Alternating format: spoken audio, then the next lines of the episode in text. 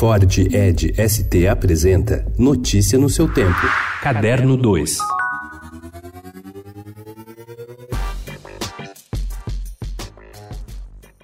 São 22 contos curtos em que a principal característica é não se prender a nenhum padrão da lógica. Assim, Dona Tinzinha vai a uma loja de armarinhos onde pede meio litro de botões amarelos para o pijama novo de seu filho. Ela descobriu que essa cor ajuda a criança a parar de fazer xixi na cama. São relatos assim que formam Tantãs, novo livro infantil de Eva Furnari, autora e ilustradora exímia em atiçar a curiosidade das crianças por meio do inusitado e do bom humor.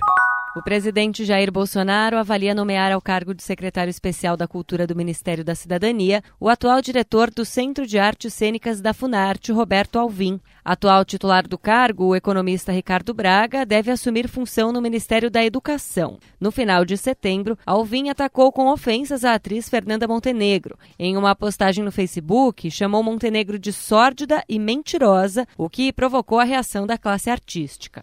Publicado originalmente em 1984 e celebrado no mundo todo com mais de 6 milhões de exemplares vendidos e traduzido para mais de 20 idiomas, The House of Mango Street vai ganhar finalmente uma edição no Brasil. A autora Sandra Cisneros, nascida em Chicago em 1954 e filha de mexicanos, é uma das precursoras de uma literatura de fronteira, misturando o espanhol com o inglês e falando sobre imigrantes.